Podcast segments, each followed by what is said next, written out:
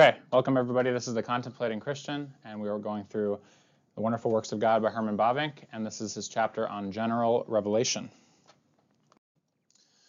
Start off with a quote. This isn't actually from the book itself, but from another one of Bavinck's works, uh, from the Philosophy of Re- Revelation, and he says, "The world itself rests on revelation.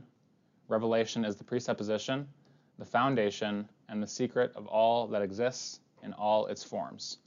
So, kind of a fancy sentence, but really he's just getting at that revelation undergirds everything. God's revelation of himself undergirds and is the foundation of everything that exists. And a pretty sweet picture of him. Yeah. All right. He's a great beard, man. Yep. Okay, so we're going to go through some general themes from the chapter itself and uh, going through, kind of summarizing what Bavinck says in this chapter about general revelation. Mm-hmm. First... Right. Limitations of human knowledge. Yeah, limitations of human knowledge. So this is just getting at the fact that we are limited in our mind, okay? And the reason we're going over this is because when God reveals himself, uh, we perceive it through our, our mind. So first thing, knowledge of created things. Uh, we're made to know creative thing, uh, created things. We have a, an innate desire and curiosity for these things and to know them. Um, that is one special ability we were given. So when we talk about the image of God or Imago Dei, that's uh, one of the things that makes up the image of God. Mm-hmm. All right. Uh, and then also we will never exhaust the study of the world. So it goes on infinitely, and God created so much of it and so intricately that we can never actually fully understand everything. So when we're talking about general revelation here, Uh, yes, we can pick out some elements and make arguments for God and everything like that, but we're never actually going to fully comprehend it. So our knowledge is limited. Mm-hmm. All right, and then we're also going to make this uh, point of knowledge of ourselves. First, so here. Yeah. Oh, First. He has a passage he's going to read quick. Yeah. Well, what Bavinck actually says about the knowledge of our the knowledge of created things that we have, he says this ability, our knowledge of created things, is limited in all kinds of ways and on every hand. As science penetrates deeper and deeper into the phenomena and approaches the essence of things, it sees the mysteries increase and itself hemmed in on all sides by the unknowable. There are not a few who are so deeply convinced of the limitations of human knowledge that they feel like saying, we do not know and we shall never know. So I think of something like the human cell, how the more we learn about it, the more mystery grows, the more we don't really understand it. And so that's just getting at that. Though we desire to know the things around us, we never really exhaust it. Mm-hmm. Onto yeah. the knowledge of ourselves. Oh, yes, knowledge of ourselves. So this is talking about our inner self, our soul, our emotions, rationality, will, everything like that. Mm-hmm. Uh, now, the reason we're hitting this is because when we're interacting with each other, the only way any of you can know my will, my rationality, my emotions, anything like that is only if I reveal them to you.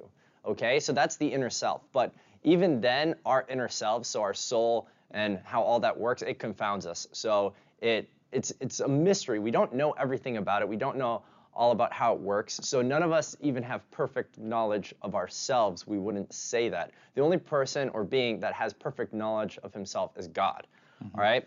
And that also connects to his, uh, like God, because the only way we can know God, again, is if he reveals himself, which is going to be one of the biggest points we're making today, all right? And so when we're talking about knowledge of God, so yes, it comes from him, uh, only from him, always from him, all right? But this revelation presupposes personhood. So we're going to talk a little bit about deism and theism. Um, so it's pretty much this fact that God doesn't accidentally reveal himself. It's always intentional, on purpose. Um, yeah. yeah. Bavinck gets, gets the point across that we have like an exterior man that you can all see. You can see what I look like on the exterior, but then there's our inner self, which is kind of our, our truer self that you don't see and that you only see to the extent that I reveal that to you to a large degree. So he says, to a limited extent, man has the ability to conceal the inner side of his nature from others. He can so control his facial expression that not a muscle betrays what is going on inside him. Uh, he can employ language to hide his thoughts, and he can, in his actions, assume an attitude which is in conflict with what he is within. And even though we are dealing, even if we're dealing with a person of integrity who despises all such subtleties of deception, we must, in order to know him, depend very largely upon what he, on his own part, chooses to disclose. That's the point Samuel's making. And the point we're making is that God is not like that.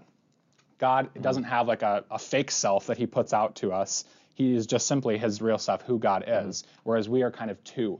We have this external self that we present, and then our inner self, which is often different, often worse, yeah. if we're being honest. But that's the, the point that Bavinck's making. Yeah, and one of my favorite word studies in the New Testament is on the word mystery. So if we if we look at the context and what um, idea surrounds the word mystery, so like um, when Paul always talks about in his letters that God revealed the mystery of his will to us or something like that, mystery literally means to keep your mouth shut. So if you keep your mouth shut, you aren't telling anyone anything. You aren't revealing anything. So that's that's how it connects to this. So the only reason we know about the mysteries of God is from one, general revelation, and two, special revelation. Right, so. And so the knowledge of God is possible, therefore, only on the basis of a revelation from God's side. He has to act first to us. A knowledge of God is available to man only when and insofar as God freely chooses to reveal himself. Mm-hmm. So that is the point we're hammering on that yeah. slide. And so that's all we have for limitations of human knowledge. Right. All right, so we got revelation from him, through him, and to him. Does um, anybody know what scripture that's from? I think it's, so Romans eleven is where he gets that from, that all things are from him, to him, from him, through him, and to him are all things. Yeah. Keep going. All right, but uh, we're going to hit each one of these. So from him, again, it's just saying revelation comes from the personhood of God. So theism versus deism. There's this big point of if God was deistic or not personal, uh, every revelation, even through creation, would be by accident. So we would just accidentally know about God. Um, and because of this, actually, we get two unreasonable conclusions. One, we would either have to say there is no knowledge of God at all, uh, if, if it was deistic, or Um, if we accidentally found out about God, we would say God is actually dependent on man because God wouldn't know himself, and all knowledge of God would be dependent upon us knowing it. But as Christians, we would not say that. We would say God has perfect knowledge of himself, but in deism, that would not be possible. So that's why we have to say all revelation is from him, and he knows himself perfectly and reveals himself in whatever way he chooses. Okay? Now, the second point on this is through him. So the Father reveals through the Son and Spirit. Revelation is Trinitarian, okay? So God reveals his knowledge, and we talked about this last time, how Jesus is the um, knowledge of God. He reveals that mm-hmm. through Jesus Christ, and we are enlightened in our minds by the Holy Spirit. So all three are at work. It is Trinitarian, okay? Now, Um, we would say for the last one, to him, the goal of revelation, creatures knowing and glorifying the, their creator. The goal of revelation, kind of like how we were talking about how Calvin says the chief end of man is to, um, I think it says, like, know and enjoy him uh, unto all eternity. Uh, and then we, the Westminster Confession also says something similar. But we would say the mid, high, and end point of revelation is the glory of God in Jesus Christ. So uh, we're given this just to glorify him. So its end is not in us, it's in him, okay? It just, think of us kind of like a, a middleman. He reveals himself to us to glorify him, okay? Yeah, and to just quote from what Bavinck is saying, he says, as a matter of fact, all the works of God, whether of word or deed, are constituent parts and elements of his one great, comprehensive, and always continuation, uh, continuing revelation of himself. The mm-hmm. creation, maintenance, and rule of all things, the calling and leading of Israel, the sending of Christ, the pouring out of the Holy Spirit, the inscripturation of the Word of God, the sustaining and propagation of the church, and the like, are altogether ways and forms by which a revelation of God comes to us. Each of them tells us something of God. In this sense, everything that is and everything that happens can and ought to lead us up to the knowledge of him whom we know is life eternal. Yeah. So just, he puts it very well. And so there are three more points we would like to make on this when it comes to from him, through him, and to him. One is that when we are actually revealed, we've talked about this before, but it's kind of like a prism. So um, if you have a beam of light and it hits a prism, it uh, has the array of all the colors. So kind of like that, God can reveal himself in a lot of different ways. Uh, number two, we would say that with general revelation and the revelation we get, it is completely inferior to God's infinite and perfect knowledge of himself, um, even though we still have knowledge. So we still have some knowledge, but it's inferior to God's knowledge.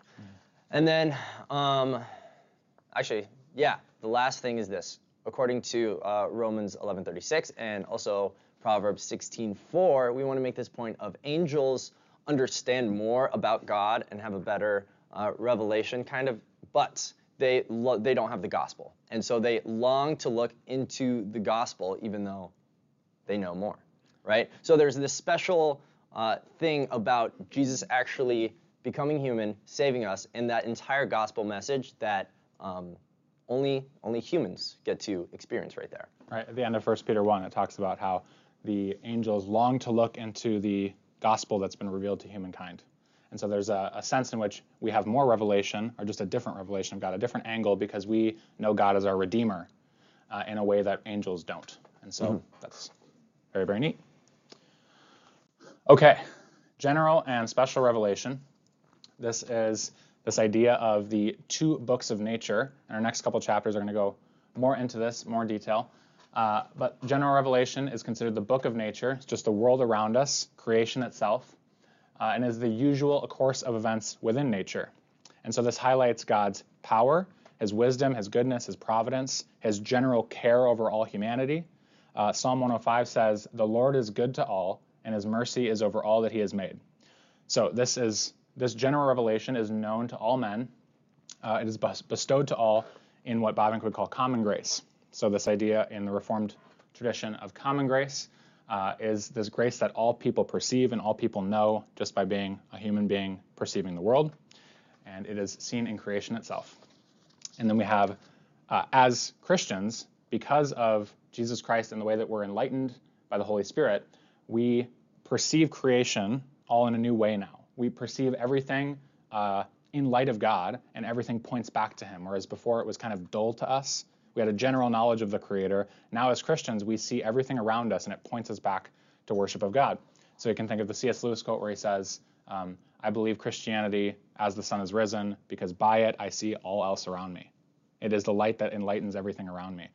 All else is seen in light of Christ now, because we're Christians. And then special revelation is this, uh, the book of Scripture. And this is what we usually call the, the unusual means. So things like miracles and prophecy, these special events in history in which God kind of steps in and does things that are unusual in the sense of the ordinary course of nature. So like parting the Red Sea or raising Christ from the dead, these miracles, and then obviously the prophetic, like punctuated prophetic words that he gives to the prophets, and then the church, of course. So miracles and prophecy. Uh, and these highlight God's holiness, his righteousness, him as the Redeemer, um, more of the eternal aspect of things, judgment, uh, heaven and hell. Uh, compassion and grace, these are highlighted in God's special revelation to us. And we only, uh, those who live under the gospel, those who obey the gospel, um, those who have received forgiveness and new life are those who see special revelation, and that's to whom it is given. And so special revelation you can c- consider as uh, the word of truth, and that's truth incarnate as Jesus himself, and then the scriptures that we have. So Jesus and the scriptures are God's special revelation. And the point I want to make is that they're two intimately connected things. They are supposed to mutually benefit each other and connect to each other. They're not like opposing. So the book of nature and the book of scripture don't contradict. They don't um, go against each other in any way. The way that Bavinck puts it, it is common grace which makes special grace possible. It prepares the way for it and later supports it. And special grace, in its turn, leads common grace up to its own level and puts it into its service.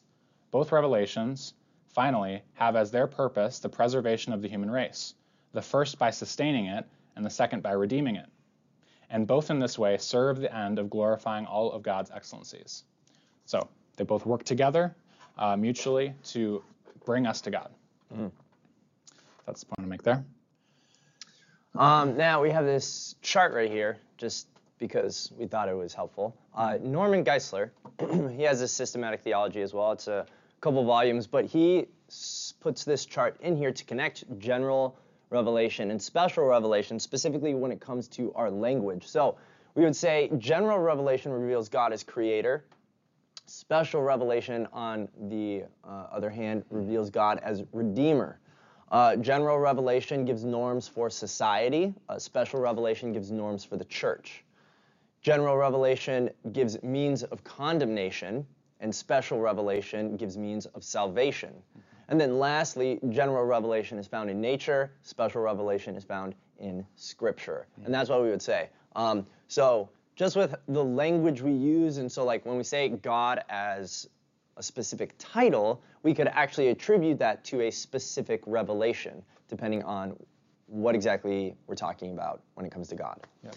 So we just thought this was helpful. Again, it's from Norman Geisler's Systematic Theology, who is also a brilliant person. Mm-hmm. Yeah. You. Right? Yep. I'm in control of the computer. Okay, now we have this uh, huge topic of general revelation in the biblical narrative. And we, uh, we might not spend a ton of time on this because actually the next chapter goes through this uh, a bunch more. So the next chapter is us kind of finishing up general revelation. So think of this chapter as just one part of general revelation. Mm-hmm. But anyway, we, uh, we're going to talk about this. First, Romans one and Acts seventeen. Both of these are proof texts for this. Um, so let me quick read them. So Romans one nineteen and twenty says this, "For what can be known about God is plain to them, because God has shown it to them, for his invisible attributes, namely his eternal power and divine nature, have been clearly perceived ever since the creation of the world in the things that have been made, so they are without excuse." So that's why the chart that we just went over reveals God as creator. So his power and divine nature are shown, but he's not seen as redeemer. And then also, it says they're without excuse, so that's the means of condemnation right there. Um, Acts seventeen, twenty-six through twenty-seven says this, "And he made from one man every nation of mankind to live on all the face of the earth, having determined allotted periods and the boundaries of their dwelling place, that they should seek God and perhaps feel their way toward him and find him. Yet he is actually not far from each one of us." So it's specifically that last verse right there. Um, they should seek God, feel their way towards him, and he's, again, not far from us, as in he's he's plain. We can we can find him, um, but like in other passages it says we we don't. We ignore that. We uh, push it away. And uh, a famous verse, "Fools say in their heart, he doesn't exist," right? So um, for this, we're actually going to read a little bit from Bavinck himself. So this is what he says. Uh, "Creation itself, taught by Scripture, demonstrates the revelation of God in nature. For creation is itself an act of revelation, the beginning and first principle of all later revelation. If the world had eternally stood alone, or had eternally stood alongside of God, it could not have been a revelation of him. In the second instance, such a world would eternally have been an impediment to God and his revelation of himself. But whoever, together with the Scriptures, holds to the creation of the world, confesses thereby that God reveals himself in the whole of that world. Every work testifies of its maker, the more so in proportion to the extent that it can be a, in a peculiar sense be called the product of its maker." So um, that right there gives us something really, really cool. It's the fact that creation is the foundation of all revelation. So special revelation wouldn't have happened if God didn't create. Pretty commonsensical. Um, yeah, if he didn't create, if he didn't create us, he couldn't reveal to us. Um, but also, it would say the world can't be eternal, which is an, kind of another topic, but some people try and argue that the world is eternal. This is one reason that Christians should hold that it's not eternal and that there was a beginning, but mm-hmm. that's just really cool. Now, Uh, let's keep going on here. So creation, one, it's a free and intentional act of God. So it's something he purposed, he actually did. Um, and, oh yeah, it kind of grounds all for, I kind of already talked about that. Whoops, my bad. It's okay. Um, then what we're going to do is actually, there's one more paragraph that I would like to uh, point out, because he makes this point that if we kind of deny God as creator, it leads to a bunch of bad consequences. So ideas have consequences, good ones have good consequences, bad ideas have bad ones. So this is, uh, this is what he said it will lead to. Um, he said, because the world in an absolute sense is the work of God and owes both its nature and its being at the beginning and ever after to its maker, every creature manifests something of God's excellences and perfections. So everything shows God in some way. Mm-hmm. So soon as the revelation of God in nature is denied or is, for example, limited only to the heart or the feeling of man, the danger threatens that the creation of God will be unacknowledged, that nature will be said to be ruled by another power than that which rules in the human heart, and that in this way, whether openly or covertly, polytheism will again be introduced into human thought. So the big thing right here is that if we do deny God as creator, it leads to polytheism, uh, and we can take that in two senses. One, just us creating our own gods and idols in our heart if we don't acknowledge God as the creator. Or two, it would lead to something like we would actually attribute uh, aspects of nature to different gods. So think of like the different uh, mythologies or Uh, all the polytheistic religions, they have gods for like god of the rivers or god of the fields or something like that. Uh, and so it'll lead to a polytheism in that sense. So we always try and make these gods, and that, that would happen if we deny God as creator. Right. Um, yeah. And then his last point is just kind of tracing throughout the biblical story the ways in which God has revealed himself to mankind uh, generally. So he talks about uh, the creation, obviously, in the garden. He talks about uh, making from the tribe of, or from Abraham and his family, the tribe of Israel, kind of starts through him. He talks about, uh, oh, before that, Noah and the flood, and then the Tower of Babel, which confuses the language of men, uh, and then disperses them over the face of the earth. And then we have Abraham and the different tribes that get allotted from that, and just how God reveals himself through all of that.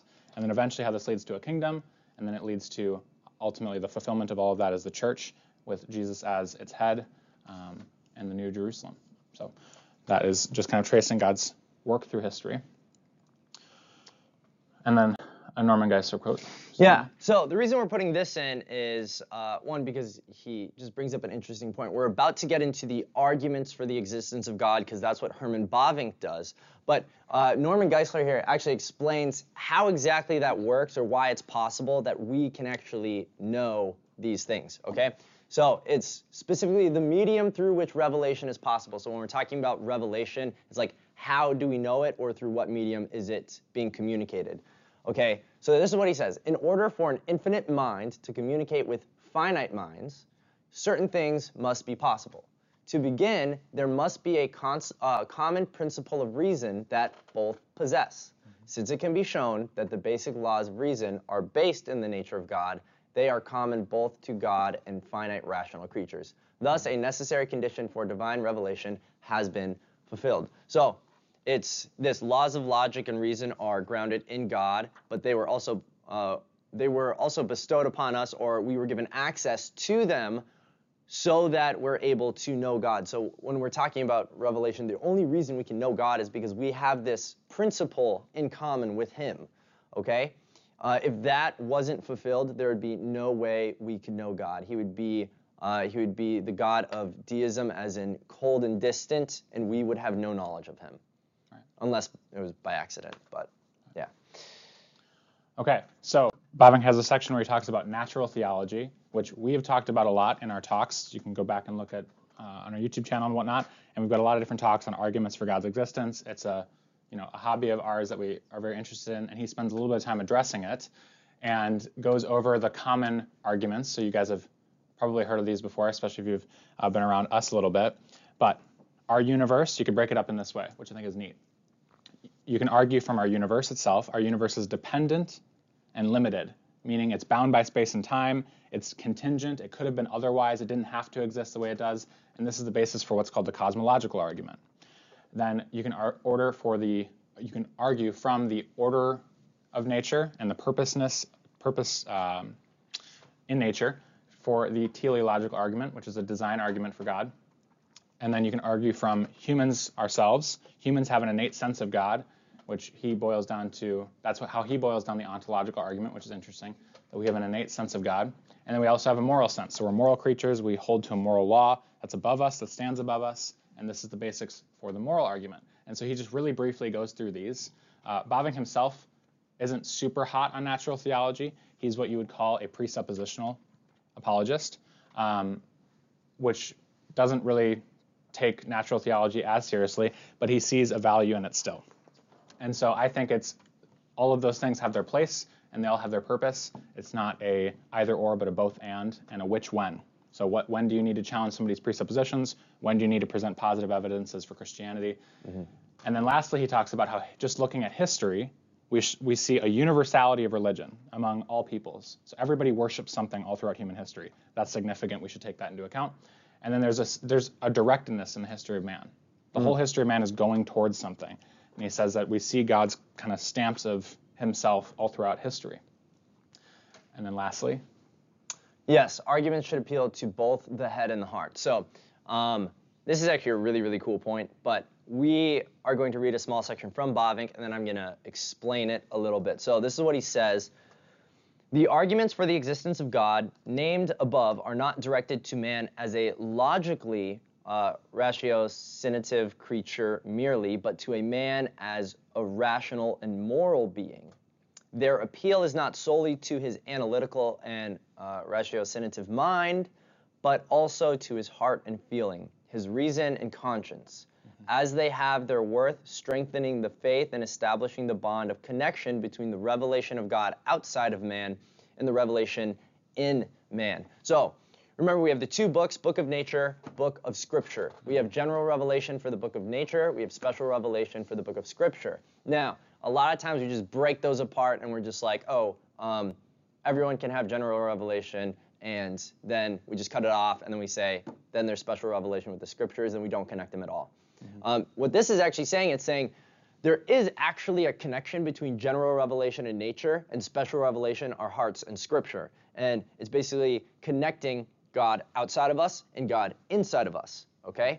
So when we're going through these arguments uh, and observing things in nature, we are connecting with God outside of us, and then uh, it later then strengthens and supports special revelation, which affects our hearts. Mm-hmm. Yeah, which is just really cool to think about. Wonderful. Yeah. Okay, so this is not from the book itself, uh, but I thought it would be really interesting to bring up. And I call this a, a bit of a case study, and it's something that Bavinck does, that it's a lesson that we should learn from. And it might seem very, very abstract and academic, but I think it actually applies to each of us particularly. And so, orthodox yet modern. This is an, is an example. That gentleman on the left there, uh, painting of him, his name is Friedrich Schleiermacher, and nobody knows who that is, fancy, funny German name. Um, but he is basically the father of Protestant liberalism. So there is a massive movement in the history of the church in which to catch up with, quote unquote, the Enlightenment and the scientific revolution that was happening, the church had to change a lot of its doctrines, had to say the Bible is actually not very authoritative, uh, miracles probably didn't, didn't actually happen, things like that. And the whole church had to, had to catch up to science. And so he is one of the Um, kind of the, the figureheads of that movement, of Protestant liberalism.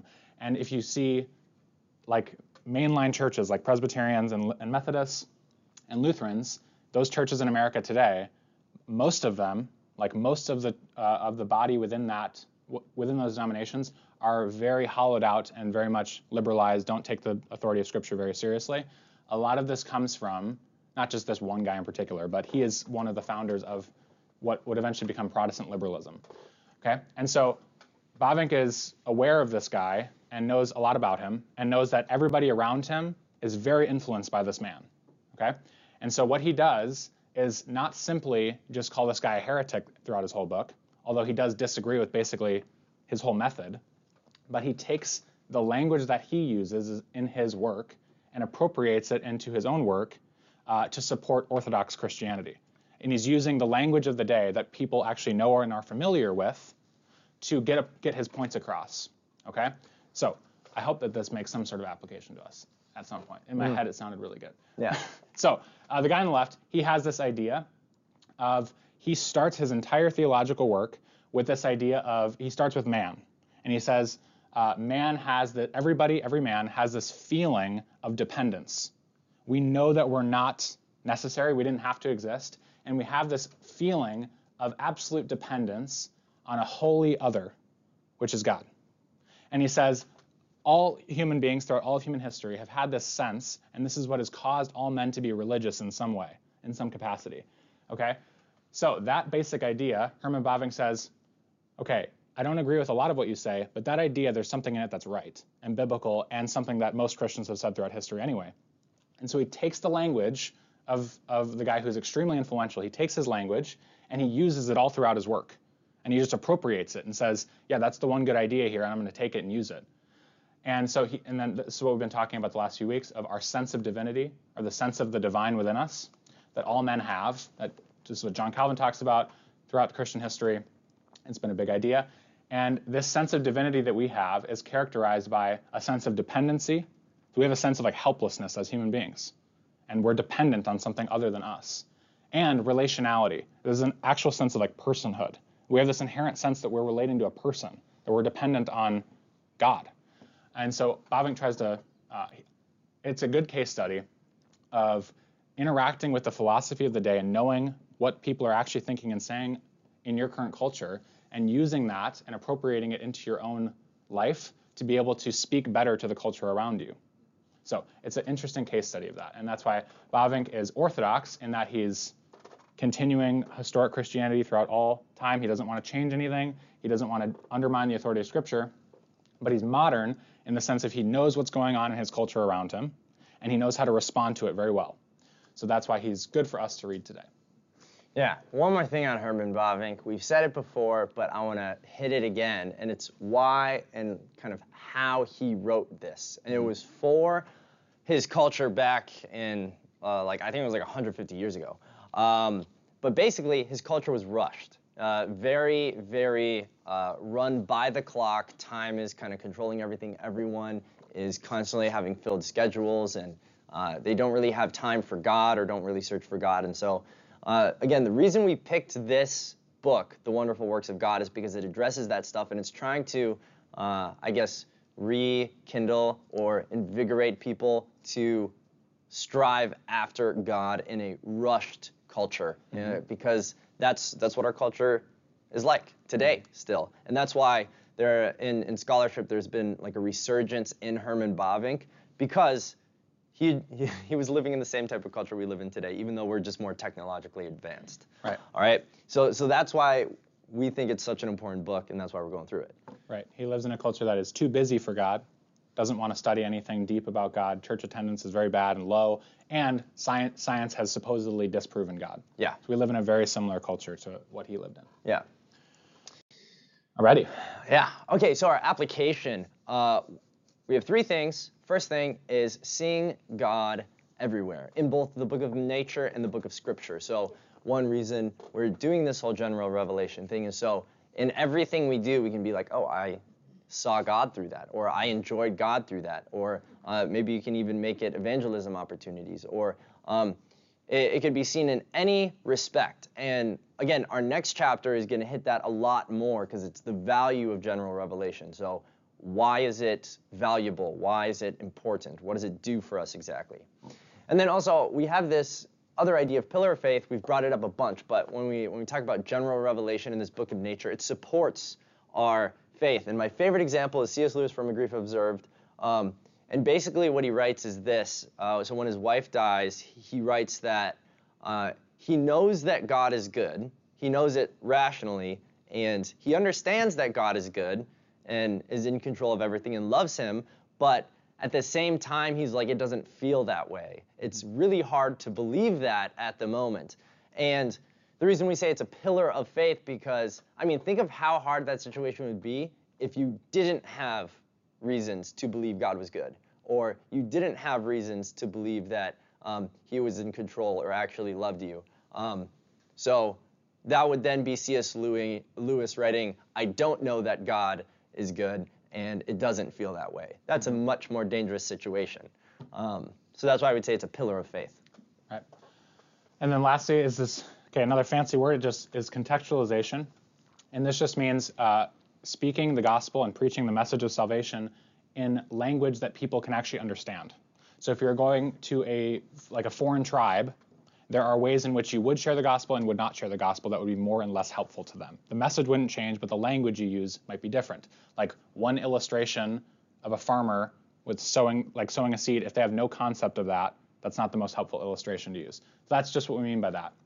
Another example today would be, um, let's say you're in the medieval period and you have this issue of like, okay, your, your life around you is the, the bubonic plague and like a tyrannical king over you. Most of us don't really have any connection to that. That's not really relevant to us today. But something like today, uh, what would be what the needs of the people around us today? Young people today are, are searching for like a sense of belonging, a sense of meaning and identity, things like that. Those are things, Christianity can speak to all of those things, but it's just the awareness of how can we speak the message of the gospel in the language of the day, like Herman Bavinck does. He takes the language of the day very well and then puts Orthodox theology into it and uh, speaks the gospel into that language for the culture around him. So that's all we mean by that. I hope that can be applicable to you guys. Mm-hmm. But yeah, bear with us. We're still trying to get like how, how to work with the book exactly, how much to go exactly from the book versus just our own thoughts. Yeah. And where it's kind of a work in progress. But yeah. But that's it for today. Yeah, that's all. That's all we got. We do have a prayer though. Right. Um, it is really cool. So uh, it, it's actually a prayer from Anselm of Canterbury, a really famous, uh, really famous monk. So he basically kind of went went over this idea that uh, only fools say in their hearts that God doesn't exist. So this prayer kind of thanks God not only for being able to know Him through that, but also for Uh, illuminating us divinely through Scripture and special revelation, and so that's that's his prayer that he has. It's really short; it's like two sentences, but we're gonna we're gonna pray. I thank Thee, gracious Lord, and I thank Thee because what I formerly believed by Thy bounty, I now so understand by Thine illumination that if I were unwilling to believe that Thou dost exist, I should not be able to uh, not be able not to understand this to be true. Amen.